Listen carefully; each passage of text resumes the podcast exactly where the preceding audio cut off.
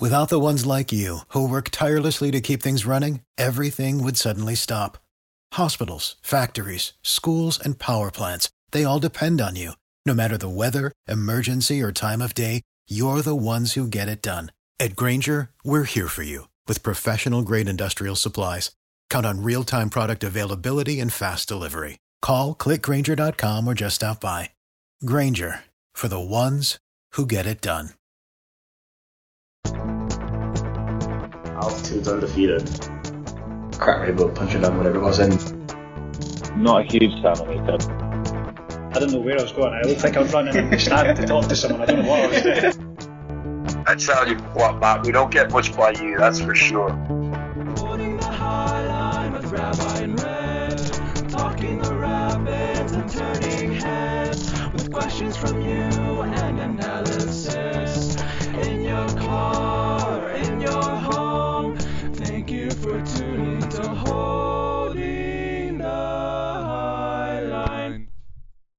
Hello, Colorado Rapids fans. This is Holding the High Line with Rabbi in Red. It is October 25th, 2023.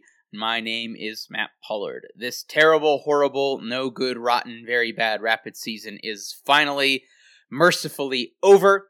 Joining me now to talk about it and other things going forward, my best buddy in the whole wide world, Rabbi Mark Goodman. Oh, it's so sweet, Matt. It's so good to talk to you. Hey, did I? I did a map this today. I took the did most of the day off today, and I went hiking. Um, I think I climbed 300 vertical feet, Matt. All right. Maybe maybe 600, maybe 600. There's not a lot of vertical feet here in Pittsburgh, so but it was good. I went to Raccoon State Raccoon Creek State Park, and there were natural springs, and there was uh, ridge climbing, and there was lots of foliage. A lot of foliage, man. Woo! I was doing some hardcore leaf peeping, Matt. You ever done some leaf peeping? I love me some leaf peeping, Mark. Uh, granted, uh, most of it's past, obviously. I will admit, Rabbi, as the son of a Michigander, um, obviously, I'm, I'm in a group chat with all my family and everything. My mom and my dad were up to close the summer cabin that we have in Otsego County in the northern portion of the lower peninsula of Michigan. So, roughly like right where that last digit or where that last bend that you have in like the middle finger or the ring finger, roughly where Otsego County is. And they were going apple picking, they were doing fall stuff. My mom was baking many good things that obviously I did not get to eat whatsoever. Colorado and the Aspens do fantastic oranges and yellows. The reds, and particularly a very good transition from the greens to the reds, I will admit the Midwest and the Northeast absolutely has us beat. I was um You'll, you'll remember, Rabbi, was at a wedding for the final home game of two seasons ago now. So, um, the 1 0 win over FC Dallas, Drew Moor's final game for the Rapids. And I was there a little bit early in Maine for leaf peeping, and it was fantastic. So, uh, it's still fall here in Colorado, Mark, uh, but in the high country, it is fall on the ground. And in Denver, we've had some really good color changes. I went for a drive on a couple of errands and passed by some fantastic leaf uh, peeping that we had here. But I don't know if you checked the weather forecast, Rabbi, but uh, Chris Bianchi has the first snowfall in Denver proper likely this coming weekend. So I think that'll kill off any of the colors that we have. Winter is coming, and I am here for lay powder. But Nice. We've got nice weather here. We're having whatever weather you guys had two days ago, so it's extra warm here. Mark, I, anything you want to say about Decision Day? Uh, not rapid specific, but anything you want to say about Decision Day, or would you like to commiserate uh, your Pittsburgh Riverhounds who fumbled the bag? Yeah, that was pretty disastrous. I had to go to a. It seems like every year at this time, like I do, like a, like a. My wife gets me into. uh Well, this was a, a, friend of of all of ours, but uh, kind of like a, a a couple's date kind of thing. So we went over to some folks' house for dinner. So I actually didn't get to go to the Riverhounds game, but I literally in what are um, resonant and recurring famous words that the editor of Pittsburgh Soccer Now has said to me before. He literally texted me and was like, "Oh, don't worry. You'll catch the next round. I'm pretty sure the Riverhounds are going to make a deep run this year." And I was like, "Don't say that. I've I've said that before. I think 4 years ago when I got here, I said to myself like, "Oh, I'll take the night off." I'm not going to go to this round's game. I'm sure I'll get to go to the next round, and then of course there is no next round, so it's a bummer. Um, the Hounds, uh, you know, it, that's the playoffs, though. I mean, I think that the, the challenge, of course, of any of any soccer team is that if you build when you build a team, you you build them thinking, oh, they're definitely quali- quality enough to make it all the way to the USL final or the USL semis, and the reality is like anything can happen in one soccer game. Being the best in the division for the year doesn't mean much. I think the thing that's sad enough, and I, th- I think I said this last year and the year before, but um, for new fans, uh, it's always worthwhile picking up. Um, it this is it's more so even in USL than than in MLS, but um, a defeat in the playoffs is also a goodbye because all of those players, most of those players are not coming back. They are going off um, to someplace else. I mean, almost every USL contract is a one year or a two year deal. Um, first year players are often renewed on a two year deal. So um, it's very rare for any player in USL to play more than three years for the same team. There's a few exceptions. Um, Kenardo Forbes for the Riverhounds is kind of always here. I believe he's on a two year deal. Um, our our other incredibly uh, popular player is a local celebrity um, who grew up with the team, um, and whose name is uh, uh, Robbie Mertz. Um, after that, everybody else is kind of like uh, who knows. I mean, in in fact, you know, our goalkeeper was fantastic this year. It would be great. For, the, the Riverhounds almost never keep a goalkeeper for two years. Of course, he's been the backup for the Jamaican national team, so I think he probably has a lot of opportunity to go abroad or get picked up by an MLS team or somebody bigger than him, or at least make money and go somewhere else in USL. So we shall see. I have said way too much about uh, the Riverhounds for our audience, but I, I also think uh, Decision Day was was kind of exciting just in general. There were a few um, important games. Uh, uh Charlotte sneaking in uh, at the at the death. Um, a couple, uh, I think uh, Minnesota getting knocked out at the last possible second. Both of those were were worthwhile games. Um, but you know, we'll see how that plays out as these uh, as these playoffs go on. Yeah, you know, it was interesting from a decision day standpoint, Mark, that it was. I don't know that we've had a decision day, and maybe this is a function of the new format and having more teams in it, of like more teams having uncertainty in terms of them getting in, because you had two spots up for grabs across four teams in the Eastern Conference, and then I think it was two spots in five or three and five as well. And there were a lot of, um, you only had uh, two of those games, one in each conference, that was directly involving any of those teams. So some of those were dead rubber team versus a team competing for that. Some of that, some of those other games were team competing for seeding versus team competing for their uh, for their playoff lives. And so I, will admit I was kind of scatterbrained from a decision day standpoint. Mark, obviously in normal years or in years past, we would care about what it meant from a Rapids perspective. So in 2021, the only games that I we cared about was what was going on with Sporting Kansas City and Seattle Sounders, as those three teams were jockeying for those top three spots in the Western Conference. And then it was the 2016 season. I believe there was still an outside shot that the Rapids could have won the Supporters Shield that day, but like they needed Dallas to lose, and the Rapids needed to beat Houston, I think, and then there was some goal difference or some other tiebreaker involved in that. So there's only one other. I'm used to usually only caring about one or two other games, but functionally, Decision Day was a dead rubber from a Rapids perspective. So I was paying generally attention to what was going on in MLS, but specifically around two games that I was interested about because of some of my other media colleagues, who my best friends still at Last Word on Soccer are Harvey Cruz, who is a New York Red Bulls supporter, Mark, and I was obviously watching as they very dramatically ended up sneaking in at the last minute and uh, we're recording this, listeners, at halftime of Sporting Kansas City versus San Jose, and the Red Bulls have already won their play-in game, their wild card game, whatever you want to call it, the eight-nine game against Charlotte. So happy for Harvey. And the other one, Dan, I think is set up perfectly because uh, my other good friend from Last Word who had doubts about the team he covers um, making the playoffs was Daniel Sperry over at the Kansas City Star, who covers sport in Kansas City. And uh, Mark, I don't know if you know this, he's originally from the northern part of California, so he gets an absolute treat in getting Sporting Kansas City versus San Jose Earthquakes, his um, youth club as well. So I'm I'm not just rooting this because of the potential rooting interest that my other friends in the media may be interacting with listeners, but I want them, as long as it doesn't inhibit my opportunities to cover big games or advanced opportunities, you know, get to cover a final, I want them to have those same opportunities as well. And so, um, you know, now I've had um, you know, um, if if Sporting Kansas City is able to hold over that, then you're talking just more home games for um, my friends who get to cover those opportunities. And I'm here and I, I cheer for them to be able to cover good and interesting stories in the same ways that I've tried to cover good and interesting stories, regardless of how non-competitive the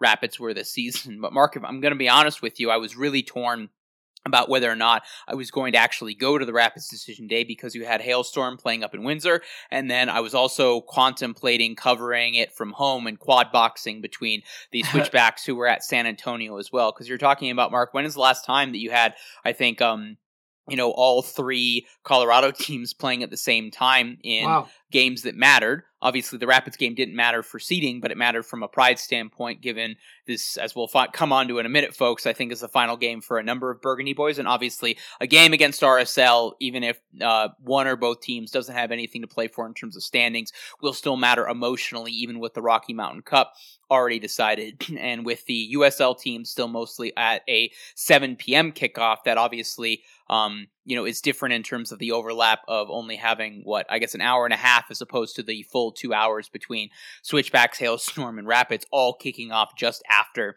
7 p.m. Um, for those of you who don't want to check your phone because you're driving or something, or uh, apparently I'm in I'm in judgmental Jim's head, Mark. So um, uh, the uh, it was a, a joke on Twitter, and so Jim, maybe I'm in your head, and thus you're distracted and don't want to check your phone.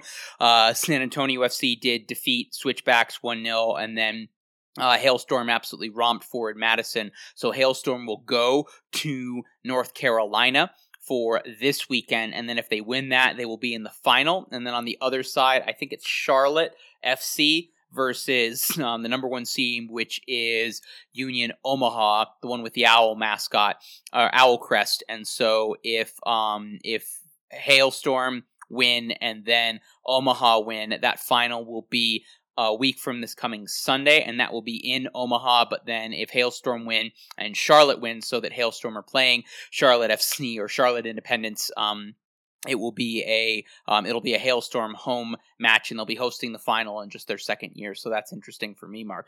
Um, Rabbi, anything else we want to say about Decision Day? Uh, full disclosure, listeners, we are uh, MLS Cup playoffs agnostic. Mark, I think the only matchup in that first round uh, proper with the three leg series that I'm actually interested in watching or have doubts about what's going to happen is probably Atlanta versus Columbus. But Mark, I'm so burnt out from this season. I want to do some other stuff as well. I think the I, I do not want to I don't want to watch the playoffs and then give MLS the viewership metrics that they're looking for and validation to say that this playoff format was a good decision or not purely for money reasons at the expense of the quality of the competition and the significance of the playoff games. Mark, I'm right now there is a non-zero possibility and it may even be 50-50 that I do not watch a playoff game until MLS Cup. Rabbi, Oh, what do you think or shall we just move on cuz you don't care about the playoffs now? I care about the playoffs. I am. I'm going to be watching. Um, I I uh, I will be covering probably some high school soccer here a little bit. So not, but I'm I'm gonna uh, keep our listeners from having to hear about um, the WPIAL 3A girls matchups that I'm excited to talk about. Although I will point out that he- out here in Pittsburgh, um, the teams have ridiculous names like Moon and Mars and Zelienople and strange things like that. Um, uh, I, I would say that the teams that I'm interested in, uh, most interested in hearing are. Um, uh, I'm rooting for Houston because they've had such a really good season, and also they're playing RSL, so clearly I have a rooting interest there. Um, and I'll also be rooting for Columbus because I got to watch them a ton this season because they're the nearest MLS team. Uh, so that should be exciting. Um, but uh, in terms of who do I think is likely to win MLS Cup this year? It's uh, it's kind of the usual suspects. I think the weird thing about having Cincinnati and St. Louis finish top of the table in their respective divisions is both teams should be really happy to be there and should of course they're planning to win it all but i think like there's no shame for either team to um, cash out their chips a little bit early because they've accomplished so much this season um, cincinnati should be really proud. So i think this is actually a really good year for columbus to win it all. Um, i think it's a good year for philadelphia to win it all considering how they went out last year although they're not as strong a team as they used to be. Um, if you want a really good uh, rundown of everything, Joe Joe Lowry um, does a really quick. It's the opposite version of this podcast and of Extra Time. um, Extra Time goes on and on and on about a bunch of teams you don't care about. Uh, Holding the High Line goes on and on and on about a team you care about. Joe Lowry does about a seven to nine minute podcast about teams you care about really quickly. Highly recommended. Really enjoy it. Um, you definitely should consider that. Um, so, uh, but if you if you want, he he does a nice description of of what makes Philadelphia strong and what makes them weak. And then my other favorite uh, for the playoffs that I will be watching closely will be the Red Bulls because um, they've never won it, and to win coming out of the eight position would both be great for Red Bull fans, but also more importantly, be vindication that this playoff format is absolute garbage. Because in a season in which they probably don't deserve to be in the playoffs, if they win the whole darn thing. It would just be great, great, um, you know, uh, fodder for us to talk about in the off season. What are they? The Arizona Diamondbacks, Mark. Um, so I'll Nice. the the only other two things that I'll add, Rabbi. I, Mark, can we? I I'd like for the HTHL union to unanimously vote that regardless of teams, we are rooting for Dominique Badji in these MLS Cup playoffs. Oh, nice. Yeah, with Cincinnati. Right. So okay, so we're all rooting for Dom Badji, who's already won the Supporters Shield. We would love to see him lift a MLS Cup and score in a final, obviously. But I think the other team, Mark, to your point about rooting against Real Salt Lake, I think if there's a solid dark horse in this one, I want to say that it's the Houston Dynamo. The end of the season on a really good run of form and everything. Um, what they've done, uh, it's a fantastic turnaround for them from a season standpoint. I think they've got a favorable matchup, ho- um, being the higher seeded team against Real Salt Lake. I'm not sure that anybody else in the Western Conference really is convincing outside of the Seattle Sounders. St. Louis has not been good to and their stretch. I'm not convinced by any of the really the lower seeded teams. Everybody else kind of backed in or you know um, hobbled their way into the playoffs. Um, and then the only other one that I would have, uh, who am I missing here, Mark? Um, yeah, it would be. I, I think LAFC's a lesser version of themselves, and then I think it would be. I think Seattle would be the one just because they know how to win come October and November in this league, and they are still relatively healthy. And I do think having João Paulo back is going to be really big for them. So we'll see what happens with that. but obviously, we're not going to be talking about the playoffs because the Rapids are not in the playoffs. Um, Mark, let's do this. Let's do one final game recap for you listeners this past Saturday at Dick's Sporting Goods Park in Commerce City, Colorado. The Rapids played their fourth competitive game of the year against Real Salt Lake and they lost 1 to 0. Not going to go over a lot of macro stuff with you folks, not going to go over a bunch of individual chances. This game was a as Cole Bassett put it, a perfect summation or microcosm of their season. They had a decent first half where they're on the front foot. They created several chances. They did not finish any of those chances. They came out a little flat to start the second half. RSL, the opponent, got one really good opportunity. You could argue that it was fortuitous. You could argue they got a little bit of help from the officiating and they ended up scoring on that. And the Rapids tried furiously to come back in a couple half chances. Kevin Cabral missing the best opportunity, of course, and the Rapids ended up losing 1 0. And maybe the one joy that you had, regardless of this defeat, for me, Mark, was the fact that the game ended, or at one point, there were five homegrowns uh, on the field together. I'm still working with Emilio Gonzalez to confirm this, Mark, but that has to be a record. I think when there was a fourth homegrown, when Darren Yapi stepped on the field as a substitute in the second half, that probably already set a new record. But you had Abraham Rodriguez getting his first start in MLS play for the team. His only other appearance would have been at Portland last year for the back half of the second half after William Yarbrough sustained a concussion, and those were the only MLS minutes that Abrod had gotten. and he started and, and looked the part. Um, Mark, where do you want to start with good things on this fourth loss in a calendar year to RSL?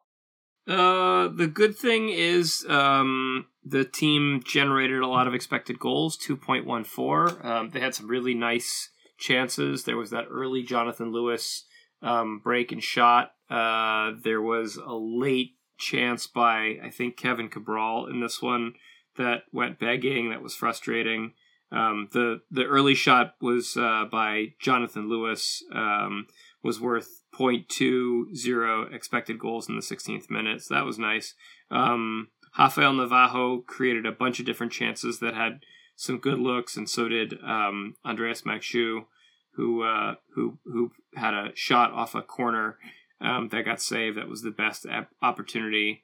Um, you know, Cole Bassett had a big shot from outside the box that uh, um, kind of like scared everybody, but uh, wasn't uh, and one from the edge of the box. But um, you know, producing chances is I think one of the challenges this team has had this year that they haven't been super great at. So just just uh, you know, letting it fly, getting getting getting going, uh, giving it a giving it their best shot was was a good way to go. So that was I think our our best thing. I think the other thing was just looking at who was in the lineup and who got to play. Um, uh, was really great. It's great to have Sebastian Anderson get a full 89 minutes of play. Um, Abrod looked pretty comfortable out there. I think people are finally uh, are starting to notice that he's kind of diminutive. Uh, that he's a, a, about five foot eight, I believe. But listed at five nine, Mark, and as someone who stood next to him with both of us wearing dress shoes on Sunday at a Burgundy affair, can confirm that's a accurate description. Right, but uh, but also knowing that uh, you know, one of the greatest goalkeepers in MLS history, um, who played for RSL, is uh, also um, not that tall. So height doesn't matter that much. Um, Ollie Larraz getting on the field was great. I was super disappointed that he didn't start, though. Um, you know, Darren Yapi getting back on the field after having not played a whole lot lately was also really important. So, you know, some some good things uh, to to note, and uh, possibly Chris Little's final game as the manager of the Colorado Rapids also something to note. Matt, what'd you say was your good stuff? Yeah, I mean, I just the the young kids and really how they played and how they didn't look out of place. Mark, you know, before that, uh, Jonathan Lewis open chance that got set up really well by some good passing.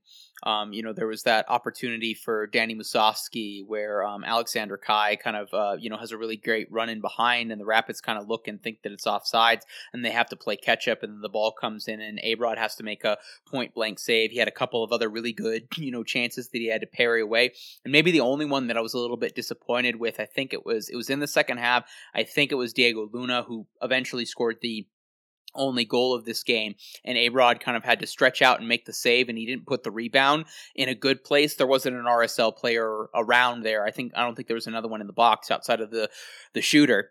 and so the and so then there were two Rapids defenders who thought to go for it, but then Abrod was able to get to it. But I'll just I'll, I'll highlight for Abrod listeners what I've been saying for what the three four games that Sebi's gotten towards the end of the season.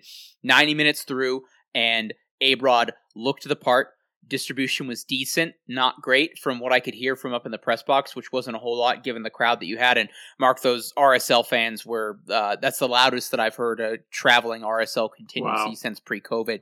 But from what I could hear, his communication was as good and as frequent and organizing and positive as I have heard from him at Rapids 2 games where it's much easier to hear what Abrod is saying, whether they're playing at DSG or in front of, you know, a couple hundred people at DU. He did not look out of place. And on the one play that you would say was not his fault that was a negative for the team, it was on the goal that was conceded where, you know, I think it was a fortuitous, uh, it was opportunism by Luna the goal scorer. Um, it was maybe Moise Bombito not reacting well enough after he went to ground, and then maybe a poor decision by the official to not give a foul there. I have not seen Mark a good angle that shows that the ball went out of bounds, so I'm inclined to give the officials the benefit of doubt in that one. But for me, you know, is that usually called a foul? Yes, looking at how small and not large uh, Diego Luna is versus how tall Moise Bombito is, and the way that he was almost goading the foul and everything, I could see I could see an argument behind the official not giving it, but you know it is what it is. But so back to my original point, um, uh, the the one play that was negative that Abrod could have done something about was the one that you did not fault him on. And similarly, I would say there's been no play that I've seen in Sebastian Anderson's you know three games that he's gotten you know almost three ninety minutes um, uh, performance. You know, obviously he was subbed out in garbage time of this game in which he has looked out of place to where if you told me if you swapped out Sebastian Anderson for uh, Keegan Rosenberry in those games, Mark, and if we swapped out Abrod for either William Yarbrough or Marco Ilicha in that, I would have said, yeah, they played fine. Um, they weren't spectacular, but they didn't do anything wrong. Um, moving on. And so to say that about young kids who haven't gotten those opportunities in the past, who've gotten those opportunities because of what they've done for R2 or ways in which they've been better, or if or if this is all just secretly the Chris Little effect, as Braden Norse from the Denver Sports Magazine might say, I think is absolutely a positive, and hopefully this is something that all these young players can carry forward. Mark, we've been very critical, but I think fair of Ralph Priso at times this season. And I've thought, you know, he's come off the bench a few times for the Rapids under Chris Little and has been totally fine. I thought he was okay. Um, he's still not great in possession. There's still times from a positioning standpoint that he's a concern but he's been better under Chris Little than I think he was earlier in the middle third of the season when they were losing, and he was regularly getting minutes and regularly making mistakes under Robin Fraser. Cole Bassett still one of the only you know exciting regularly goal dangerous players for the Rapids. Maybe the one thing that I have to say about this mark is given the game didn't matter, it wasn't as quite play your kidsy as I was expecting. I would agree with you. I, I would have liked to have seen Ollie start in that middle uh, next to Connor Ronan and see what they could do together. Uh, I'm never going to complain about two ginger D mids and a double pivot, obviously. Um, and then it would have been nice to, but in lieu of that, it would have been nice to see Ollie and Get um, come off the bench earlier in the game. But that's all I really have to say from a personnel standpoint. Um, uh, Mark, let's let's move on to bad things. I already kind of talked about all the bad things that happened around the goals, some of which I don't think the Rapids had control over. Um, anything that um, you want to say specifically that was bad about this game, or does it not even matter? Because you know it was game 34. Rapids were always going to lose this game. Who cares? Well, they didn't win, so that that's that matters. I mean, I I I uh, I, I did kind of think they had a chance in this one because they had young players, but yeah, um, I mean, I think uh, that Kevin Cabral missed late just kind of like set me off. I was just kind of like, really? Are you kidding me? Can this guy ever do anything? Nope. Um, it was so frustrating, and I I'm like. I thought that I had stopped caring about Kevin Cabral being disappointing, but apparently I still care. So, and I think I'm worried about it for next year. I'm severely worried that like he did the same thing for the Galaxy last year, which is hog the ball and not convert, and then he did that this year. So, um, it's a it's a position that I'm con- seriously concerned about. Um, but yeah, so I guess that was my only my only main thing since um, and and also just wanting the young players to to get more time for Ollie Larraz to start. But you know, I, I, I get it. Ollie Larraz had a busy season for R two. Um, he doesn't have anything to prove by by getting out there and getting on the start for the Rapids. So um, it was just for pride. Your thoughts? Rafael Navarro does a number of things very well. Right. Uh, what he does from a physicality standpoint, particularly when he's been isolated with two or at times three center backs or a D mid in there, is incredibly difficult. And I think he has dealt with that well, given that Brazil is not as physical of a league as Major League Soccer is, and Brazil is officiated differently than MLS is. I still think he does a lot of really good stuff in terms of the buildup, in terms of him being given the ball because it's the easiest outlet, and then having a difficult situation and escaping from that, or just not immediately giving it away. Unlike certain French designated players who are being played at um, as a false nine earlier in the season. And I still think he does a very good job in terms of his link up play, in terms of getting the ball easily to a teammate who then they it's it's easy for them to then do something with the ball rather than a pass that's slightly off then puts them in a precarious situation or turns into a 50-50 with an opponent as well. He's a guy who's easy to play with. He's a guy who makes it easier on you when you are trying to get him the ball. He is a guy who makes it easier on you as a teammate when he is trying to get the ball to you. That being said, I still don't think he's been goal dangerous enough. A lot of that is on the team Right. around him. Um, you, Mark, we, we could put Lionel Messi or Zlatan Ibrahimovic or Erling Haaland in this team, and they would struggle at times just due to the fact that so much of what they have to create is entirely or mostly on their own. That being said, uh, the one chance you didn't mention, Mark, was I think it was 14th minute. Um, it was in the first half, and he kind of had that open header that was really well set up, and he just missed it. And there was room at the um, at the far post where Navarro was at, or there was even time for him to maybe take a touch and then try and go for something. Though I think Justen Glad and uh, Zac MacMath would have been in his kitchen at that point. And so just to see a guy who, you know, still he hasn't had like he hasn't had a good game mark in his time at the Rapids in terms of just the wow, he was really dangerous. He was creating a bunch of chances. He was a live wire. He was a a problem in the box regardless of the fact that he just has the two goal contributions that really great pass to Calvin Harris on the winner against New England and then the uh, poacher's goal that he got you know the other day in Houston. He hasn't had a good he he hasn't put together a good 90 minutes or even a good half in terms of what he did in the final third or specifically what he did in the box. And Yeah. I'd be saying something completely different if he finished that header, but you know, he has scored a goal. He's acclimated off the field. Um, you know, he he seemed super friendly when I went up and spoke to him, obviously through the translator at a Burgundy affair. He seems to get on with his teammates.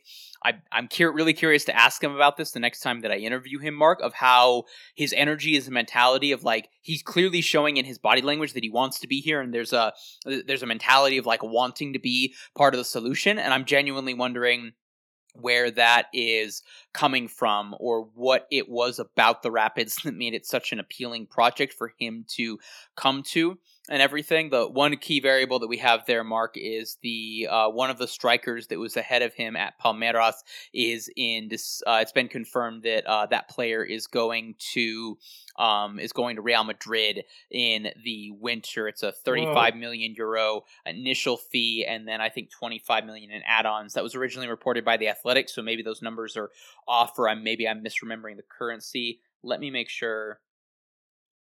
I want to make sure I get which one it is. It's the one with the E with his last name. Endrick. Endrick Mark. Uh, and he's a 16 year old striker, and he was one of the ones that was ahead of him. So, yes.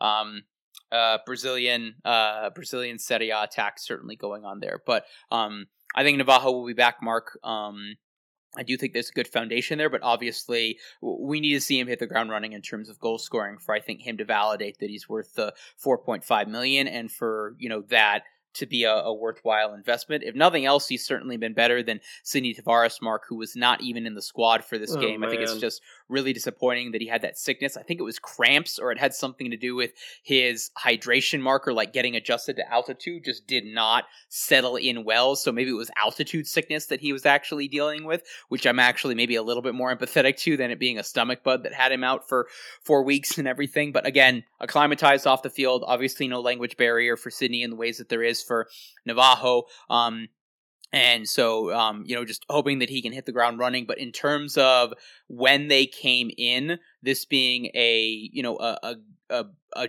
period for them to get acclimated and get settled and everything, Right. we didn't see as much as maybe was needed or wanted on the field. That is a concern that I'm pinning, um, that I'm putting a pin in for next season. I look forward to being proven wrong and to writing about it.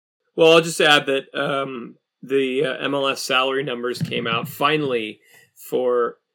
They were listed as the September fifteenth numbers, but they didn't come out till October. I think because MLS and the and the uh, league were and that the um, the uh, the Players Association were trying to figure out exactly how to explain how much Lionel Messi made. That was kind of the rumor, but in the end, Messi makes about twenty million a year on the books, anyways. Um, Tavares is making two hundred seven hundred and fifty thousand six hundred dollars, um, which makes him, I think, the fourth most expensive player on the Rapids.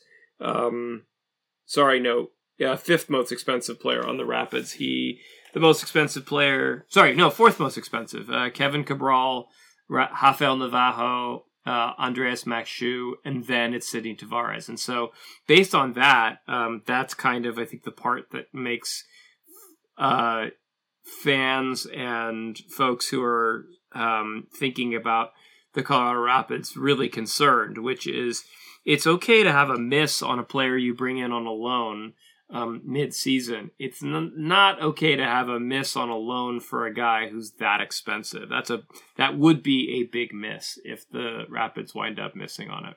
Yeah, and then just to confirm, Mark, uh, we now have the, the highest paid player in terms of how much the Rapids are paying him is Rafael Navarro with a guaranteed annual compensation of 1.43 million dollars. And off the top of my head, Mark, I believe the only players that would have made more in club history are Shkelzen Gashi 1.65 and then Tim Howard 2.4, 2.5. I might be misremembering those numbers by a couple hundred thousand dollars. So um, that's nothing to snuff at in ways, Mark, that I think if you if you're saying that Sidnei Tavares is more a young player upside, already um, you know, can easily go back to Europe because of his passport situation and everything, possibly on the outside looking in for one of the youth national teams for Portugal as well. You know, that that's a but to your point, Mark, you can't miss on both those guys. You miss on both those guys. That is a sunk cost from a salary standpoint that the Rapids can't afford to not be having as a productive player. And then just the other thing as well from a salary standpoint, Mark, um, with those numbers coming out, I guess we'll transition into those. Unless,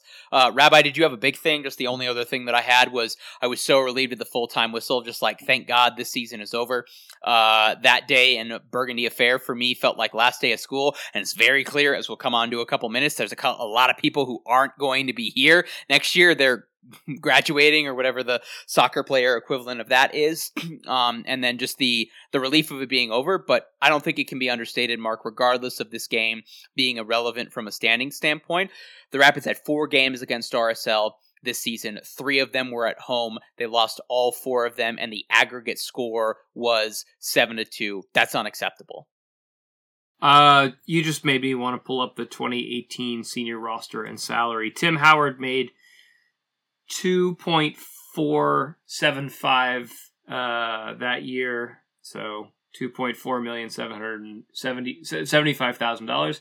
Um, made one point six six eight million dollars that year. Lowest paid player that year, Kip Colvey with sixty seven thousand dollars on the year. Sixty seven thousand dollars. Kip Colvey the oh wait i take that back. He wasn't the lowest paid player um, because the uh, minimum that year was 54000 uh, and ricardo perez made $54254 i have no idea who that is mark. I do not remember that person. You could be you could be joshing me right now and just making up a name that sounds plausibly like an mls bench guy and i would be none the wiser. He made zero appearances uh, and was a homegrown for the Rapids. Oof. So mid midfielder, uh, and I have no, I have like no recollection of him whatsoever. Although I will throw out another name from 2018 that you will remember, who was on sixty five thousand dollars for the year, Mike da Fonte. Oh Mike my God. da Fonte with the Colorado Rapids that year. That's a name that you want to forget as soon as you hear it so much dude bro hair gel and just the, the, the weirdest game face. Okay, let's move on. Um, so Mark, the other salary things to note. I don't know if this is relevant because um, he is out of contract, and we already knew this um, because of um, his salary being reported, albeit as a member of the Columbus Crew earlier this year. But uh, Luis Diaz um, uh, on half a million and guaranteed compensation, uh, five three four thousand uh, dollars, and then Andrew Gutman, an absolute steal for me, Mark, making three hundred eighty one k on the year, and he will be in his last year of his contract for the Rapids in 2024. Mark, I you you could up him to 500k right now, Mark, with a contract extension, and I would not complain at all about having Andrew Gutman in the left back position for the Burgundy Boys for the next three to four years minimum. And then uh, what was the other new player that we had as well, Mark? And then we did not previously have. Daniel Chacon because the MLS Next Pro contracts are not revealed, Mark, but we now know that Chacon's MLS compensation will be 75K. Presumably that's what it'll be or around there for next year. I think totally fine based on where he is from an age profile. And um, that's not a huge hit given that obviously he'll miss the first half of the season due to that ACL tear he suffered on loan with Alajuelense. And then think there was one more mark. We already knew Danny Leyva was on a little over 200k. He's obviously his loan's expired, and I don't think he'll be back with the Rapids in any way. There's one more. Uh, Marko Ilic uh, had a slight pay raise, folks. Uh, he's now to just over, he's to 442k a year. That's slightly more than he was when it was reported, uh, when the salaries were reported in the spring. That is because that was previously on a loan deal, and this is his new permanent contract. So a slight pay raise there, Mark. But um, if we get William Yarbrough production out of him, I'm not complaining about that salary. Yarbrough was on 475 as well. So I think that does it for salary compensation. Um, Mark, given two big tweets that we had within 24 hours of the uh, Rapids game going full time on Saturday, shall we talk about player departures? You get the honor of breaking the bad news to the four Rapids fans who listen to this podcast who didn't really know about our two fa- two of our favorite players going away. Yeah, so um, Mark, with or listeners, within five minutes of the full time whistle blowing, uh, Diego Rubio tweets out a photo of him over the concourse, uh, the upper concourse on the north side of Dick's Sporting Goods Park during the game, and uh, the tweet reads, uh, "Thank you, Colorado. My family and I will miss you!" Exclamation, and then three red heart emojis, and then this would have been just before 2 p.m. on the following Sunday, so just a few hours before a Burgundy affair. Mark uh, Jack Price tweets out, "Thank you, Colorado Rapids fans. Heart emoji. Me and my family have had the best six years. The support and love shown towards us from day one has been top class. Wish the lads all the success in the future. Soccer ball emoji, fist pump emoji. Uh, an honor and immense pride to captain this club for four years." Um, praying hands, blessing hands emoji, heart emoji, cheers, pricey, handshake emoji. So, Mark, just an absolute, like, just a, a, punch in the gut. I was so looking forward to just going to a Burgundy affair, doing this podcast with you, Mark, tweeting out the podcast and everything, and then logging off Twitter. And these two players, apparently of their own accord, Mark, it's my understanding their representation was not aware that they were going public with this, uh, revealing that they will not be back at the club. I had an article on this up at Burgundy Wave if listeners want to check it out, kind of speculating what's going on. Diego Rubio is eligible for free agency for the first time in his MLS career. Mark, I have to imagine there's an MLS team that would be willing to pay him at or close to what the Rapids were paying him that has a much better chance of winning something in 2024. I have to imagine there are other other MLS teams more desperate for an attacking player, you know, who gave the Rapids since 2018 um, 38 goals and 26 assists. Uh, there's a team that's willing to give him the bag. And of course, there's already rumors going out that um, Colo Colo is looking to bring him back as well. So, Mark, he's got three, I think, really good options here. Either make as much money as he was getting or take a um, maybe a discount to go to a contender go to a team that's going to pay him what he feels that he is worth or take the family back to chile all three of those options I think are better than probably staying at the Rapids for a rebuild, given what I think the financial implications were going to be at the Rapids. Um, I don't have a sense of who, or, or, excuse me, the um, there was a uh, the so the report out um from the Chilean outlet that was reporting on Colo Colo did add some nuance to this, saying that Rubio was informed by the club that they would not be pursuing re-signing him, so that could be that could be a club decision.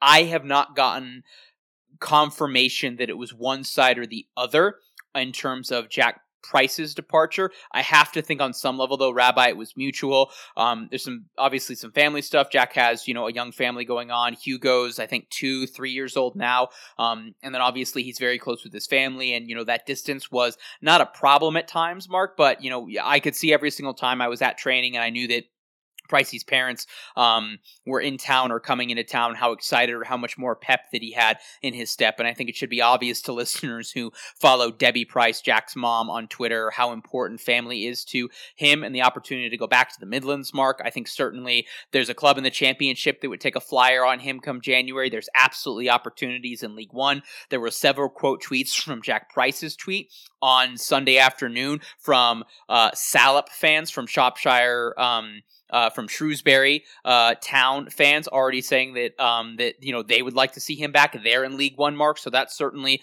an option as well. Jack Price will have options. I, I think on some level it was kind of a mutual.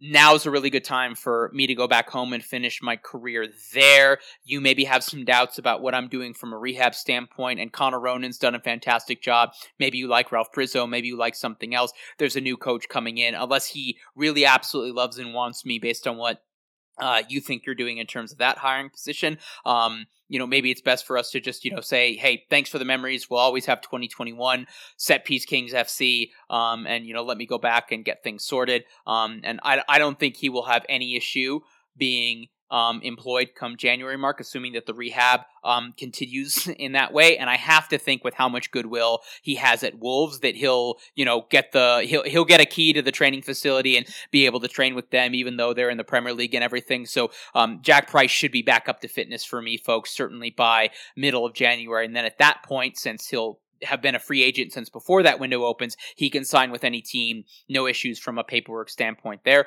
And he can go back, live in the Midlands, be happy and everything. And there's a bunch of teams in that area that are um, that that are in the right area geographically, where I think he and his family could be close together, and that would be at the right tier in terms of what he's looking for, in terms of competition, in terms of compensation, and everything. And Mark, I, I look forward to him landing somewhere, um, and just you know being happy and finding joy in football in ways that I don't know that he had really the last year, eighteen months or so. And I'd say the same thing about Diego. Mark, it's just the the reality is I I, th- I still think there's a very real possibility that Diego is somewhere in MLS, and if there's anybody that's going to show up salty and ball out to uh, beat the Rapids, I think Diego Rubio is going to enjoy his revenge at the Richard in 2024 if he's here. Mark, there there will be a time for us to I think look back properly on both of these players and their time as a member of the Rapids. So I don't know. We don't want to go fully into a um you know a uh, Jack Price and Diego Rubio memorial episode, but um, things that you would like to say about their departure, what this means for the club. It's a big loss. Uh, there's no way around it. I mean, these two are uh, the kind of guys you sell the club on, the kind of thing that your season ticket sales guys call up uh, season ticket holders with for the next coming year and say, just want to remind you that Diego Rubio is going to be back in Burgundy and Jack Price will be the captain of the team. You know, like what what do you tell people about next year? Like Jack Price, unfortunately, had two years filled with injury. So, um, but but he had that you know affable, outgoing, winning smile, and you know he was always a favorite with me and you as an interview. I mean, there was nobody um, you know, there was nobody I was happier happier to grind through uh, transcription software failures with than Jack Price. Transcription software did not understand what that man was saying. I think this was 2018, 2019. I was speaking to a club staffer about that, and they said the only accent it had, like, like had could do nothing with was Jack Price's Monner accent. Like they'd have to go through and comb through it twice for the Scots, more so for Danny Wilson than Sam Nicholson, actually. But like there was nobody else. You you plug in audio from Jack Price into AI and you say translate this into English words and it's spitting out gibberish. Oh, I would have to listen to certain things he said in interviews six times before I got it right. And even then I would be like, I might be fudging this one a little bit. So we still don't know, Mark, if technically the first time that Jack Price said it, if Scottish salmon is a verb or is a noun, and that speaks to the wonderful uh, uh, uh, obscurity. And you, you didn't understand what he was saying, but you felt and under and you could get what the message was and understand and appreciate that. And that was one of the beauties of Jack Price's communication. So there's that, and then there's the practical ap- application of the fact that, to be very blunt, and I literally haven't thought about this till you asked me, Matt. Um, the entire club identity for the last two years has been those two guys. Um, it was those two guys and a bunch of warm bodies in the field, or a bunch of not not to be cruel, uh, they're not warm bodies, but replaceable parts, in that they were they were the other players on the field gave you things that um, were replicable by anyone else in MLS. Diego Rubio created goals at a huge rate last year for this team when they weren't getting goals anywhere, and he was one of the first um, big goal scorers in. He was the bit, first big goal scorer for the Colorado Rapids since Conor Casey, a name so far gone that most of our listeners vaguely have heard of him, but probably have never laid eyes on him, unless you were an OG hardcore. Um, and then Jack Price, I mean, what he was able to do on dead ball situations and from corner kicks helped define the Rapids. If you ask Matt Doyle, expert uh, on all things Major League Soccer uh, for the league, um, how the Rapids overperformed expectation in 2016, um, how they overperformed expectation in 2020 um, and 2021 set pieces, set pieces, set pieces. Uh, Jack Price's ability to deliver a ball front post, back back post, um, or to exactly the right spot was a huge, huge uh, addition for this team. When he was out in 2022, things were really, really bad for the Rapids. They just absolutely could not find anyone who could deliver balls from the corner like him. Bryan Acosta was kind of put in, and I remember interviewing Jack Price, and he said nice things about Acosta, but the reality was Acosta, I think, put in one assist that was uh, on a on a corner kick that entire year, maybe two, um, and Jack Price had twelve the year before that. So um, that's that's I mean that's scary, Matt. I mean that's those two guys are basically reasons the team won the last couple of years. Now you've got to create a totally new identity around this team. Um, and I don't know what that identity is. I don't know if they are going for like for like replacements where they look for a big goal scorer and someone who is a, a set piece specialist, or if you are trying to bring on a new coach, bring on two new big, well paid players who have their own, you know, top notch S tier level abilities that can help make this team, you know, go because right now there's just there's nobody on this roster who is a dominant player who has a clear stamp on the game that will do things. I mean, you've got some really good players, but who are like effectively role or supporting players. Like Cole Bassett is a solid, you know, number eight type player or shuttler in uh four one two one two diamond. Um, that's what his role is. He can't be your primary goal scorer. He's not your killer stopper at the six, um, or at least he hasn't been asked to be. Um, then you've got a couple of defenders who are exciting, fun defenders, but they're not going to define how the team plays. Like Andrew Gutman is a good pick, no pun intended, at um, left back. He solidifies that spot, and I think Sebastian Anderson might be the solution at, at right back um, going forward. But you don't win games with your left and right back, and especially not those two guys in, in particular because they're not offensive wingback types. They're not DeAndre Yedlins. They're not Sergino Dests. They're they're much more traditional stay at home defenders. So those those are huge questions. Those are big problems. Um, the two guys the Rapids brought in on loan, Navarro Navajo and and Tavares, haven't been those guys yet. So who will define the identity of this team going forward without Jack Price and without um, Diego Rubio.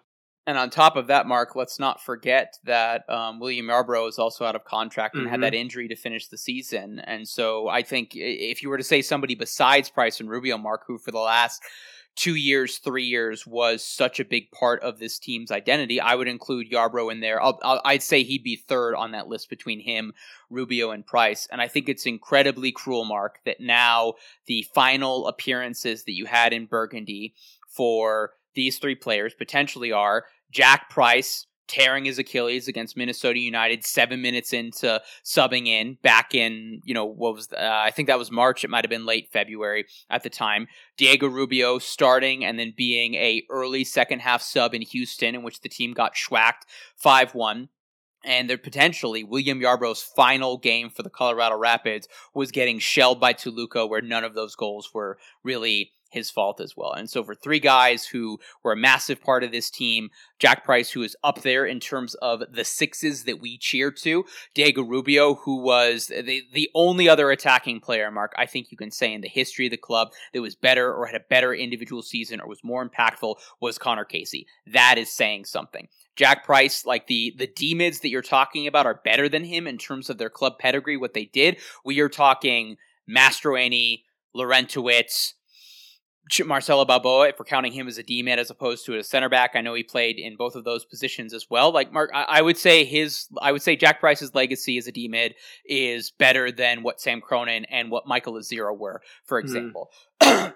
and then William Yarbrough, who just earlier this year set a uh, broke the clean sheet record for the club as well, and the three of them potentially going out on a whimper hurt and then going somewhere else where potentially at least two of them could be hurting the Rapids is just, you know, incredibly cruel to the narrative of what they've meant to this club and what they mean to this community. So I guess um let's come on to that mark. Um one other thing as I've reported that I have on very good authority mark is that Jonathan Lewis even though he is guaranteed for 2024 will not be back with the club. He will likely be traded within the league and most likely to an Eastern Conference team. Um Mark he had one goal in MLS play this year. I think we can say that the young potential player that the Rapids got who was looking for minutes and hoping to come into something that had European and national team potential hasn't really achieved itself. I think unfortunately Johnny I, think we can now say Mark at, at his age and what he hasn't done is that he's a speed merchant. He's in the Kekuta Manneh or the Dominic Oduro mold more so than he is some of the other attackers where speed is their thing, but then they have a finishing touch as well. Um, and he'll go somewhere else where I think he's probably a sub option. Uh, I wouldn't be shocked if he goes to Orlando, being originally from Florida. I do not know that there's room for him on Inter Miami squad with what they're going to be next year, Mark. I, I wouldn't be, I would not hate Rubio coming on and then being somewhere in that front four for Atlanta if they sell Thiago Almada for a bunch of money in January and then have Lewis as a super sub, similar to what Derrick Etienne was, but maybe less hated by the 17s. But um, Mark, your, your thoughts on uh, Jonathan Lewis joining the departures for this season? Yeah, addition by subtraction. Um, I mean, he, he did he did add a lot, but I think the lack of playing time he had down the stretch shows what the coaching staff thinks of him, which is, I think they eventually came around to what you and I were saying at the beginning of the season because they started listening to this podcast and picking up uh, valuable tips about how to. I'm just kidding. Um, but yeah, he was, he's a one dimensional player. It's been pretty evident for about two seasons now. I think three seasons ago we were hyped up on him. Um, but you know, that's, that's interesting. I think what you raised for me though was, was interesting very briefly is just that, um, you know, it, the, uh, um, uh, Jack Price had another year, uh, according to my records, on his deal. He so, had an option for 20. Yeah. So, oh, you think it was an option? It was an option. Oh wow. So, um, so I guess that that means that uh, when they let him go, that uh, that everybody agreed that, or at least the the club had told him, like, you know, you won't be back. So, um, so anyways, I, I think that that's interesting in terms of like knowing that uh, it was a, it was a choice that somebody or at least one side had to make or the other. Um, but yeah, so you know Lewis, and I think the other thing that I've noticed about the overall roster is it doesn't have as much flexibility as I would want it to. Um, a couple years ago, in the um, year after uh, um, Tim Howard, and the year after that, there were a lot of contracts that were coming off the books. Um, there are not a lot of contracts coming off the books, but it just it doesn't mean that there won't be a lot of changes. There's a lot of opportunities for wheeling and dealing in the offseason um, for the Rapids. Um, there are a lot of players who have, uh, uh, you know, are, are their contracts end in 2024, so they're a little bit easier to move. Um, there's some contracts that are tougher to move that are a big disappointment. Um, Alex Gersbach had a, an injured year, um, but didn't look very good at the beginning of the season he's signed through 2025 and is you know basically here whether we like it or not. Um, Kevin Cabral is signed through 2025, and no one is going to touch him with a 10 foot pole. Your options, your option for Kevin Cabral next year is play him, sit him, or cut him. Those those are those are it because nobody's buying him. Um, even at the deal that the Galaxy got from the Rapids, which is we'll pay half his salary. You know, the Rapids couldn't do that with anybody. Nobody's going to pay four hundred thousand dollars, I think, for Kevin Cabral. Um, and then you've got uh, the most complicated of all dead money contracts, which is Max Alves. I think that's a really interesting one to watch. Um, it's not a lot of money. It's not that he's costing a lot. He is taking up your U22 young money slot, which is a bummer if you want to use that. But um, Alves, as a player who you cannot play because he uh, is involved in an ongoing criminal investigation in Brazil, that uh, to me, Matt, that has to be resolved in the offseason. You cannot have a player going into the uh, uh, uh, the year where the Players Association, the league, are basically like, well, innocent till proven guilty. He's got to, you know, we've got to resolve it. Uh, You know, it's it's. I think that's got to be a situation where either the team or the league says to Alves like, you just can't be here. You know, like you you need to get this resolved, and if it's not resolved amicably, um, you can play back in Brazil, and your contract is voided for the coming year.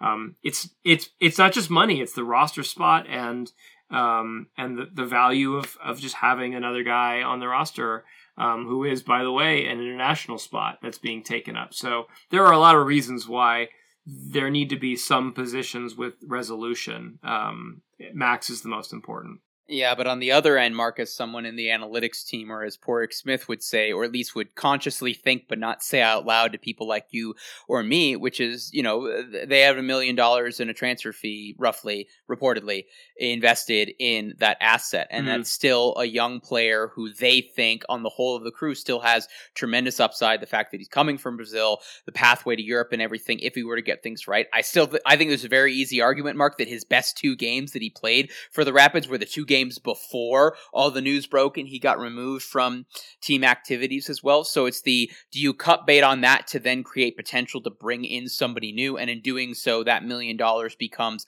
a sunk cost. And what does that look like financially given uh, whatever conversations people in the front office are having with KSE or as, you know, Josh Kroenke? I don't know if you saw Mark, but uh, Josh came down to the DNVR bar to do the Nugget show I heard. I heard it. Nobody was allowed to ask him anything about the Rapids, or there was there was a general sense that that was improper.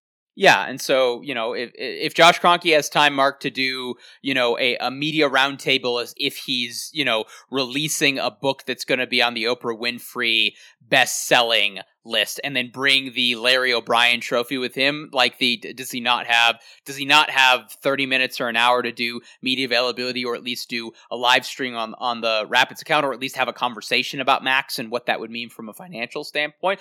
I want to believe so. I, I've been told by multiple people, Mark, that uh, Josh is going to be more hands on for the coaching search and for what's going on in and around the club, and that that's been a reaction to the various things that have happened this season. I will believe it when I see it, and I can completely understand. And I think fans are completely valid in looking at anything that we hear about what's going on with ownership from someone else at KSE or from someone at the Rapids with a pinch of salt, given that it could be a filtered or a curated version of the truth. So we'll see. But um, Mark, let's go through. You know, we've obviously got. I've got the the list of players up for an option right now. We can go through them really quickly. Um, we'll start with the team options. Andrew Gutman, Mark, no question. We're t- picking that up. Yes.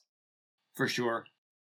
William Yarbrough, Mark, I have long since, and I've gotten the hint that I think the I think as soon as they were able to secure Marko Ilicha long term, that that is the player that they believe in and they think has more upside, has more potential, is obviously younger, it doesn't have the injury history that Yarbrough now has with the MCL injury that ended Yarbrough's season. I do think that Marko had, like a number of other players, had a good run towards the end of the season that may help him, maybe the foundation for him next year as well.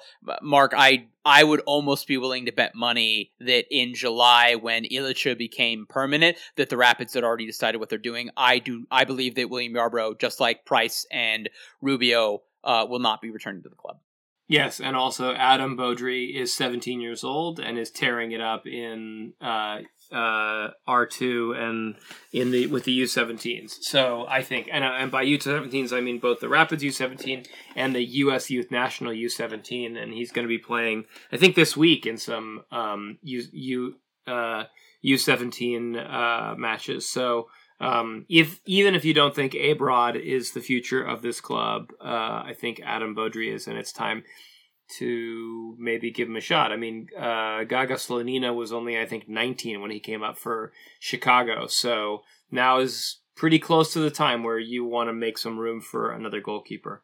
Yeah, and then one other note on that, Mark, since you mentioned the U17s, Beaudry, and then Zachary Campagnolo, Nolo, yeah. Campagnolo uh, both got the nod for the U.S. men's national team for the U17 World Cup squad. They will be in Group E with Korea, France, and uh, Burkina Faso. I would favor Mark the U.S. to get out of that group. Their first group stage game is November 12th in Indonesia.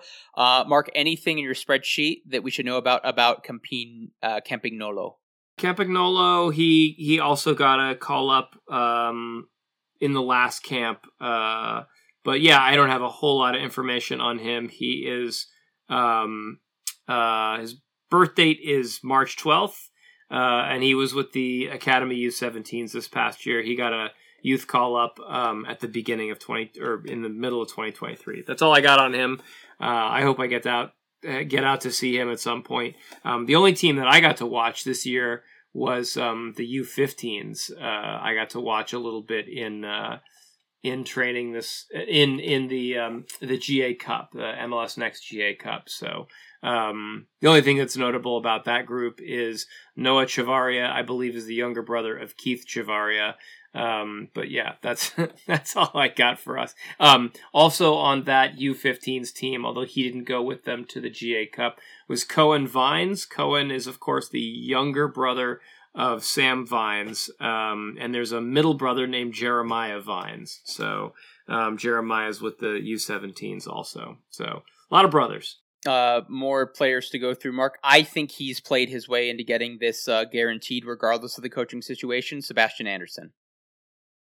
Uh, yeah, for sure. I think uh, he definitely gets gets back. Um, yeah, I have him as having a club option for 2024. So you definitely want to exercise that, and you probably even want to do the um, exercise the option, um, or don't even exercise the option. Renegotiate the whole contract for a two or three year deal so that you can get a couple years.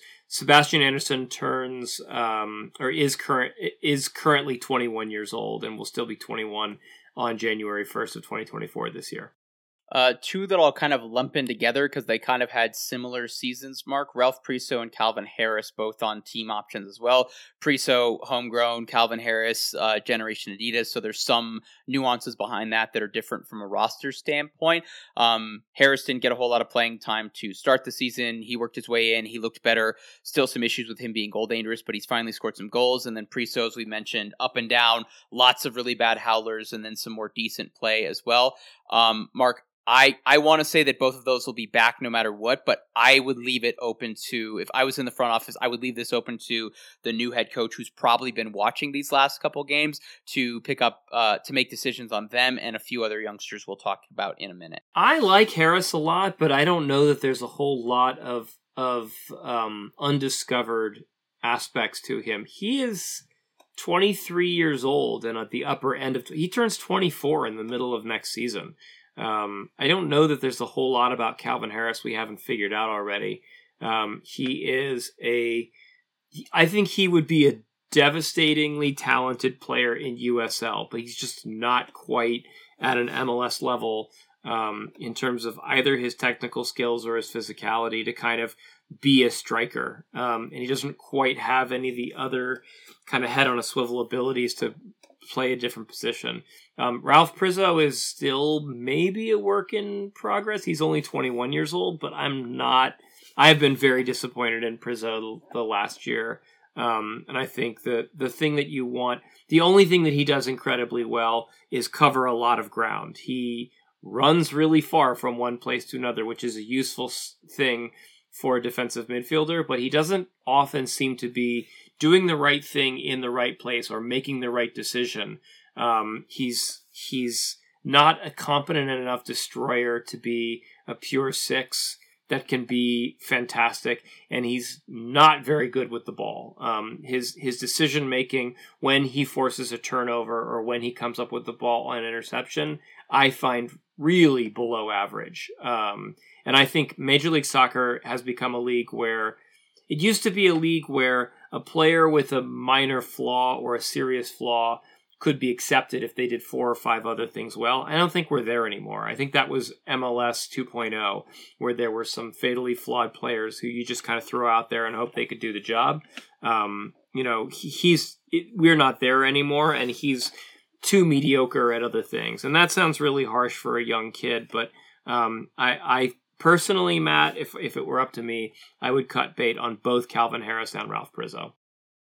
I think one will be back, not both, Mark. I think it will be Calvin Harris, and I'm going to say that contingent upon what my prediction for these next two players that we'll talk about.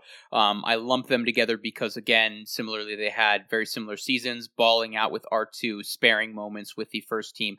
Oliver Larraz, who was a finalist for MVP in MLS Next Pro and was the best 11, and then Abraham Rodriguez, who obviously played well down the stretch for R2 and then did get the start on decision day. Uh, Mark, I think both of these players will be back. I think the club or and or the new head coach will be choosing Ollie Larraz over Ralph Priso in terms of a roster spot and opportunities with the first team. And I think Abrod will mostly be back on the um, on the support of Chris Sharpie. What say you? Yeah, Larraz's best asset is um, his uh, homegrown status. I mean, Priso technically also carries homegrown status, but um, uh, Larraz is a guy who you can pay. You can give him a two-year contract. You can keep him at the low end of the salary level. You can use him kind of sparingly as a replacement. Um, you know, sixty minute, sixtieth minute um, defensive midfielder or distributive midfielder, box to box kind of guy.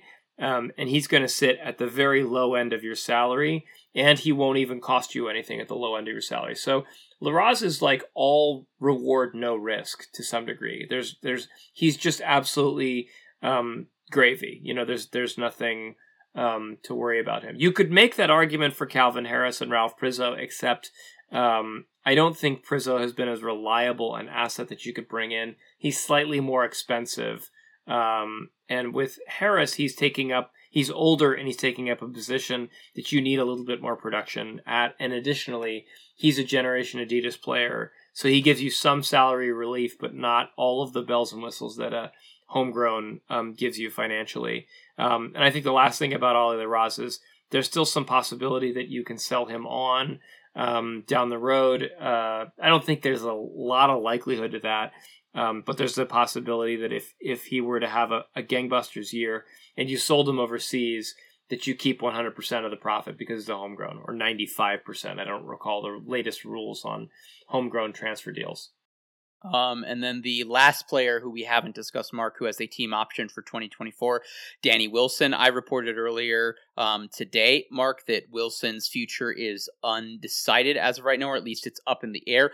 I have to imagine this could come down to the head coach in terms of what he's looking at for his center back options and maybe what he's seen or wants more of from a Moise Bombito. I have no idea about this one, Mark. I think he's on a better contract situation than Lalas Abubakar. I've reported separately that Lalas will be back as well. I, I think with some of the young center backs that you have coming up, Mark, I think we could either see Danny become a squad player if he is back or that they cut bait as well. I also have to wonder if maybe his situation with his family of is this a good time to go back to Scotland. I think he'd go back to the he could fit in at a bottom half of the Scottish Premiership. I think relatively easy. He could go to the Scottish Championship if he wants to. I don't know what the money would look like. I don't think he would be. I don't think he has a place in going back to Rangers. He's definitely not going to Celtic in that regard. Uh, I'm 50-50 on this one, Mark. I have no idea, but I'm also a Danny Wilson homer. So what do I know? Yeah, I think at the age of 32, he's probably got maybe one or two maybe three more years left in him at uh, top level soccer.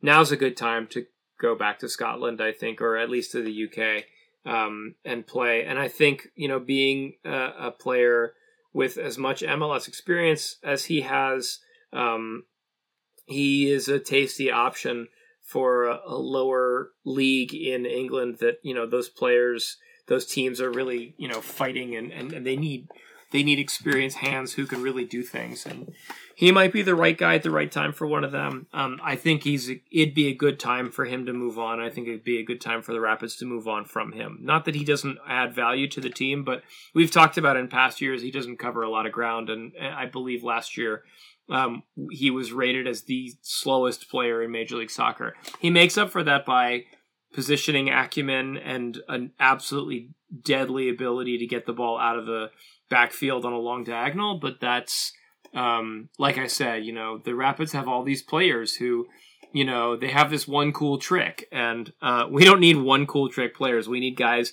who can do three things really well, four things really well. Um, going forward, we we just need we need a team that has deeper, larger, greater amounts of talent um, and those guys also need to be on the younger end of things. If we're going to be, which I think we are, a team that is building for 2025, I Yeah. do not think this team should should build itself around trying to you know make the playoffs for 2024. Although that, that's what you're going to hear a lot. Will this team make the playoffs in 2024? I don't care, right? I don't care whether this team makes the playoffs in 2024. Cincinnati did not spend their time building for uh, a, a playoff uh, a playoff quality team. They just went out and spent two years building a top notch team, and then they got themselves um, the, to the top of the league. They got themselves a supporter shield. Um, that's what you want to do. You want to have a two year plan to make this team, you know, have a shot at a cup, uh, and that's where they need to be. Danny Wilson is not in that plan. Yep. And there's a couple other players on this roster who are also not going to be in that plan. Uh, the Rapids right now, Mark, uh, the first team only has three players that are technically out of contract. One of them is Diego Rubio. We already know that he is not staying. Mark we'll touch on this briefly because I think we're both a no on this one. Luis Diaz, haven't seen enough, right? Uh, yeah, it was a fun to loan, uh, but a, a fun loan deal. But uh, I, I see you later. Good night, sweet prince. Yeah, and then the last one, Mark Steven Beitashour. Um, I guess uh, I don't think I've tweeted this out yet, Mark. So uh, maybe this is an HTHL exclusive rather than me tweeting from Burgundy Wave first. Uh, Steven Beitashour is not interested in retiring. He wants to be back, and it looks like the ball is in the team's court. I would not be shocked, Mark, if this was like a one year deal or a Huh. one in one, like how we had with um like how we had with Drew Moor. I have no idea if Beta is interested in coaching, but if he is and the new head coach comes in and likes him at that, I would not be upset with Beta being the last member of the coaching staff added in that first week in February. Yeah, I mean, you know, it's it's again that that like he's taking up a position that somebody else could have, but Like Jackson Travis. yeah, but you're looking at the guy who's the 29th or 30th guy on the roster realistically, and I don't mean that literally because MLS rules have these three designations supplemental reserve and reserve minimum salary which was a whole new category that i don't believe existed until either a year or two ago. Um, technically he'll be on the senior uh, roster no matter what but um, you always have a couple guys on the senior roster who don't do a lot. I mean abubakar keita was that guy this year for the rapids so um, you know, like, and we we haven't even Matt Matt is furiously typing something because he's trying to figure out. He was like, "Oh right, Abubakar Keita is a guy who exists." Um, you know, he's only 23 and he'll be coming back to the team, and he's his contract actually goes through 2026 uh, or 2025 with a club option for 2026. So, um, but anyways, uh, point being, would I hate Steven Beitashour coming back? Not really. I mean, that was my complaint about Collen Warner when he came back. I was like, we don't really need Collen Warner. I had two years of them re-signing him and complaining, and then Drew Moor's last year. I was kind of like, nah. You're basically paying player level money for a a bonus um, uh, coach, which I don't love. But at the end of the day, you know, it it's pretty harmless. Like the fighting over the twentieth guy on the senior roster is just not worth doing. So I'd be fine with it. And he Yeah. seems like a really good guy. Yeah, so we're talking about this, listeners. Uh, MLS released the off-season calendar for them making bona fide offers to players who don't already have some form of offer or option for 2024. That has to be decided by November 22nd. So, Mark, as you mentioned, maybe Steven Beitashour will be getting a nice uh, Thanksgiving present in the form of a contract offer from the Rapids on um, on uh, Wednesday, November 22nd, and then actually, Rabbi, the deadline for teams to uh, inform the league of the options they're exercising and not exercising is December 1st. So we're talking the Rapids having a proper five, six weeks to make some of this decision. And I I have a strong, I, have heard from multiple people now, Mark, that the club is looking at finalizing a decision that first full week of November, so the week of the 6th or the week after that. So I think it is far more likely than not that the head coach is in place and publicly announced and done the press conference and taken the photo with the jersey and done the media roundtable before that December 1st deadline, and then even has an extra week to possibly three in order to go about discussing with people at the club, discussing with the players on those options before the club has to finalize that on December 1st. And I would not be shocked, Mark, if uh, we do not hear anything come end of business on Friday, December 1st, and then we get a press release from the club first thing that Monday morning, and fans are freaking out over the weekend as to whether or not the Rapids exercised their options in order to in order for the club to make the finalized decisions but then not have it be publicly known to all the other clubs as a form of competitive uh, information advantage there. Um, last thing that I want to say in terms of player stuff going on for next year, Mark, is that the uh, the Athletic, Jeff Rueter, have reported some details on the upcoming MLS Super Draft. And the key thing from a Rapids perspective could be that the league could be finalizing that players who have finished their sophomore year will then be eligible for the draft. So previously, listeners, it was um, guys could come out, I believe, after their junior year, but that wasn't always guaranteed if they weren't a GA contract. And then obviously all the seniors were in el- were eligible, but the majority of the noteworthy underclassmen that you saw came out. They came out because of the Generation Adidas program program. And this would now potentially make juniors and seniors eligible for the draft, and then also GA players who could be freshmen or um, players coming out of there or sophomores as well. And that's significant, Mark, because the Rapids have the second overall pick in the Super Draft. That's their natural pick, finishing second to last in the MLS Supporter Shield, and then they have the LA Galaxies pick at four, and then they also have St. Louis's, which is I think like twenty five or twenty six. It's in the mid twenties. It's in the it's in the Anthony Markanich zone listeners. So Mark, I, I think the I, I think the and I, I can't remember if there's a fourth first round pick or a high second round pick that they have in that as well.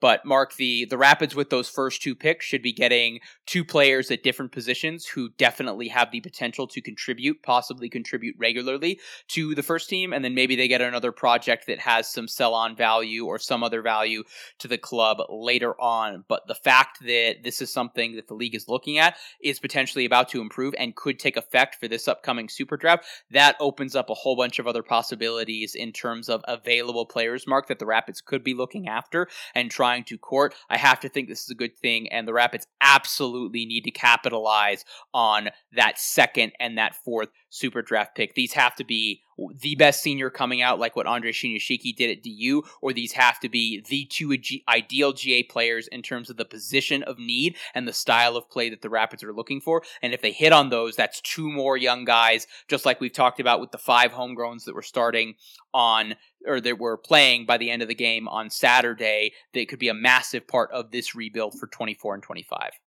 I'm I'm just not sure uh, how this is going to work. I read the article by Jeff Rueter. I think what we're really going to be learning in the next year or two or three is whether this rule change is going to increase the number of underclassmen who come up or whether it has no effect whatsoever. Um, the reason it would increase it is because you don't have to designate a player a Generation Adidas player to pick him as a sophomore or a junior. He just gets picked. Um, the reason that that's that's not ideal is it seems like from what I read that you still basically have to make a side deal with the player. Um, so the gener- the upside of the Generation Adidas contract for the player is if it doesn't work out for that guy, um, they still get money to compensate them for the fact that they missed out on college eligibility so that they can go back to college and finish their degree. Um, it's unclear from this whether that's that's part of the deal. Although I would assume that the reason that that is uh, attractive to players now is back. You know, we were mentioning. I was just mentioning the low end contracts in 2018, and I've been tracking MLS contracts for almost 10 years now. You know, there was a, when I started watching MLS and and covering it 10 years ago. You know, the low end contracts were at like twenty nine thousand dollars for the year you know, if you left school and then got paid twenty nine thousand for the year and then got cut, um, you your twenty nine thousand wasn't worth missing out on a year of college. Well, now the MLS minimums are like 84, 87, 89 now they really are. You know, you sock, you know, you you buy your your um your Hyundai um and your your one bedroom apartment in Arvada, and you sock away the other twenty four thousand dollars. You can go back to college after your one failed year in Major League Soccer. So that's maybe the only reason that works. There is a convoluted paragraph or two in Rueter's um, thing about players who are uh, homegrowns for a team who then get uh, kind of picked during their undergraduate years in college. Um, the Rapids have had a couple of players who they've passed on and let um, let go to college and then haven't gone on to and then were homegrowns but didn't go on to the team. Um, the best example I can give you is Milo Garvanian, who played for UNC. Um, the Rapids made it aware they were not going to draft him. He was drafted by Major League Soccer um, I don't remember if he signed with the team, but he wound up with New Mexico United. Um, and I don't think he's any. He's no longer. He's no longer with them. Um, but a, a, an example of a Rapids player was um, Sam Raben, who played all four years for Wake Forest, and then he was a homegrown, so he didn't enter the draft, and the Rapids um, exercised his homegrown rights, stashed him with Colorado Springs, uh, he played a little bit for the Rapids, I think, in the Open Cup, and then at the end of the season, um, they let him go. And Sam didn't stay with the Springs. Apparently, he went back to medical school. Um, but I did have one thing that I wanted to say on that note, which is semi-related to all this, but uh, based on a tweet that I said. For those of you who didn't see the tweet, I just want to say this because it's kind of a heartwarming thing. I would love to do a story on this if I had time and energy. Um, but you know, I think um, it, Davey uh, Armstrong a few years ago um, didn't quite, quite pan out for the Colorado Rapids. He played a little bit for um, Colorado Springs, and then um, he retired from soccer and then went on to being a firefighter. Uh, for Westminster, and he still is working in the Denver metropolitan area as a firefighter, which is a pretty cool success story for a Rapids Academy player who isn't a soccer player. I have another Rapids Academy success story who is not a professional soccer player. Um, this was a player that I've been tracking for a while that I was very excited about um, because he was playing for a top college team, and I was sure he was going to go on and do great things. Um, and this is trying to find the birth. When you recategorize your entire system by birth year, it's a little bit trickier. Um, don't do that, folks. It, it, it only causes problems.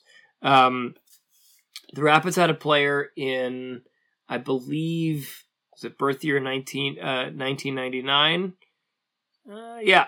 Uh, it was birth year 1999, making him 24 years old. His name was Reese DeSoto. Uh, went to Stanford, and um, with the extra year of eligibility after the pandemic, he graduated last year in 2023. In his final year for the Stanford Cardinal, well, in his years with the Stanford Cardinal, they won two national championships uh, and went to the College Cup a third time.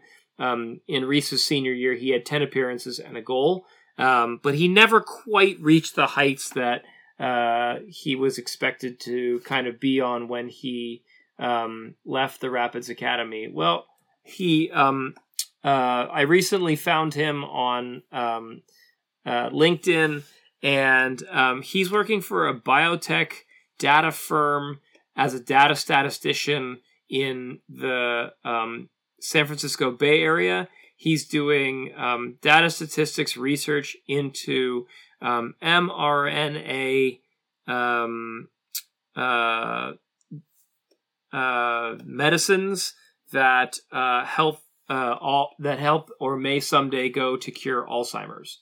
So um, honestly, between being a frontline player for the Colorado Rapids and possibly curing one of the more devastating diseases in the human uh, body, um, I'll take the the biomedical stuff for ten thousand. Uh, Alex um, Reese DeSoto going out and doing good things after his uh, uh, homegrown and college career. So that's a little bit of a kind of an off the wall update for all yins.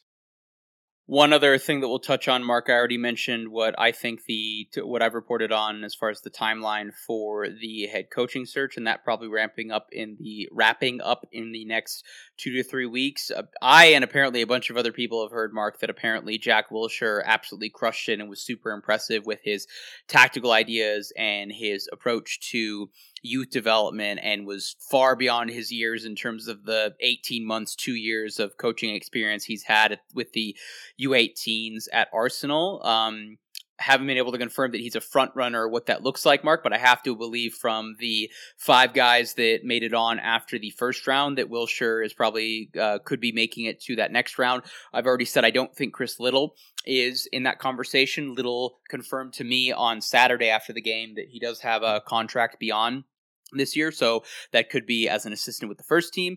We've seen what he's done at the academy level with Seattle Sounders, Mark, so he could move into an academy role for the Rapids. He could do something with R2.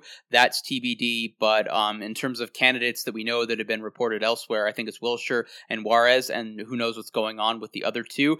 Mark, I might owe a mea culpa in saying that it was ridiculous that the Rapids were considering Jack Wilshere for the job or saying that he was horribly underqualified for the position based on what we've heard. But we'll wait and see what happens. Mark, does this make you any more excited as a gooner as the prospects of Jack Wilshere being possibly the next head coach of the Rapids and possibly deserving it?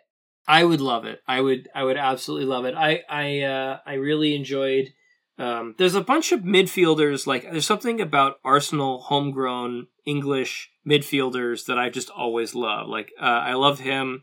I love Alex Oxlade Chamberlain. Um, there's a whole bunch of other of those guys who are now no longer with Arsenal that I could go through. But the idea that they would still remain in my life uh, with the with the Colorado Rapids would make me really happy. Although, you know, the the funny thing is, I'm and we'll probably talk about this the next time we meet, which will not be next week, I don't think. Um, but uh, Matt Matt is tired and burned out, wants to climb another 14er.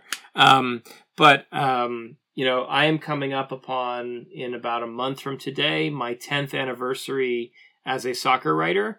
Uh, which will be pretty cool. Uh, I do not know what I, I will probably write a soccer article to celebrate it, and um, the idea that I will be coming up upon, I think it'll probably just be like my fifth coach that I've ever um, kind of spoken to or worked with.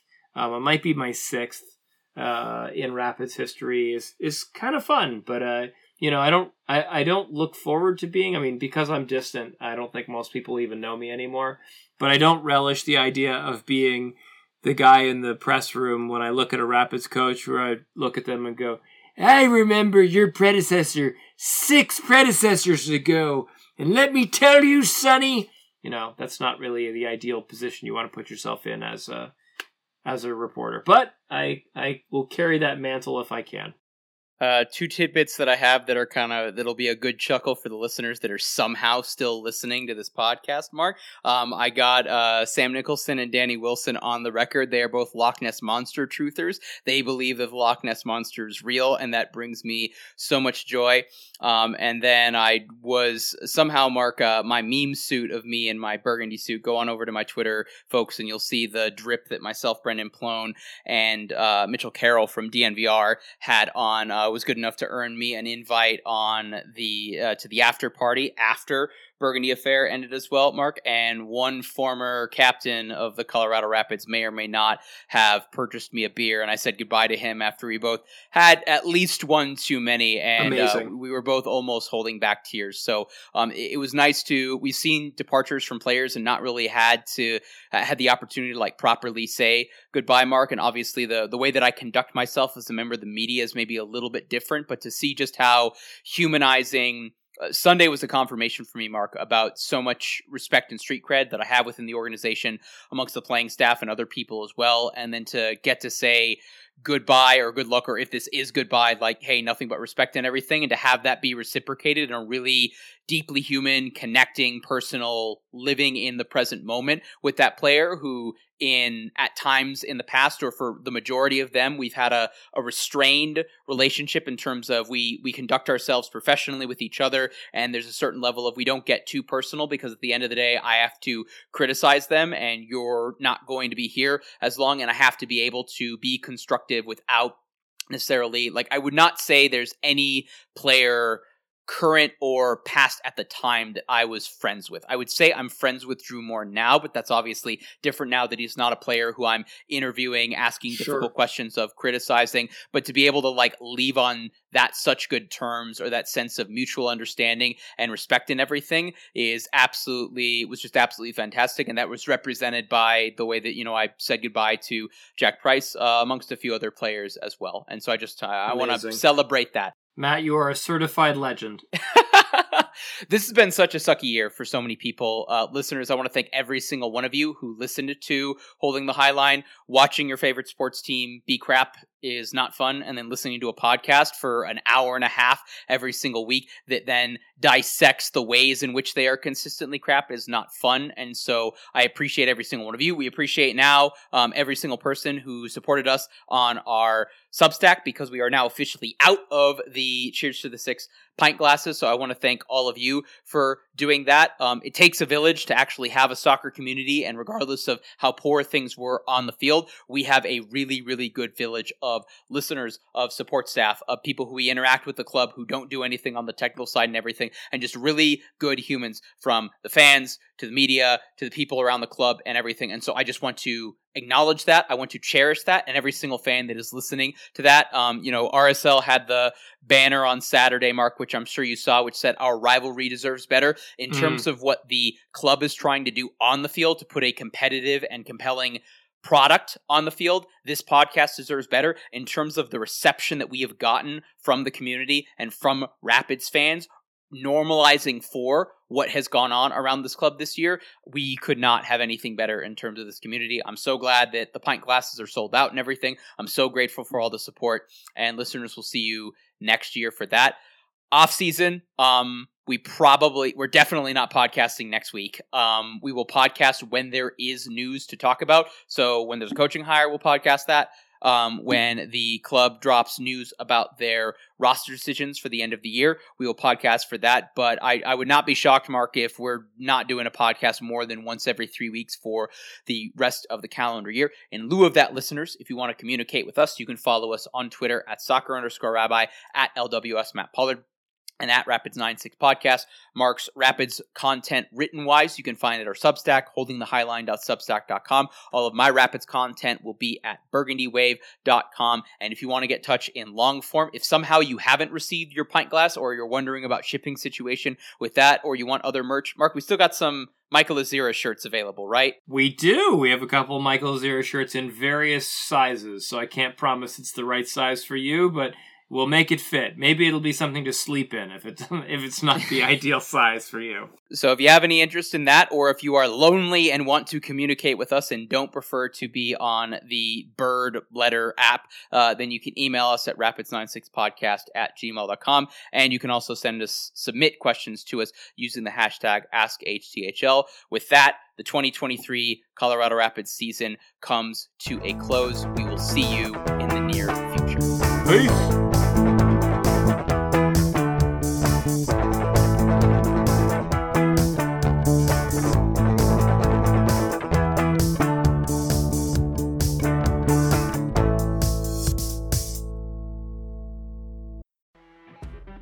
Know when you're listening to a true crime story that has an unbelievable plot twist that makes you stop in your tracks? That's what our podcast, People Are the Worst, brings you with each episode. I'm Rachel.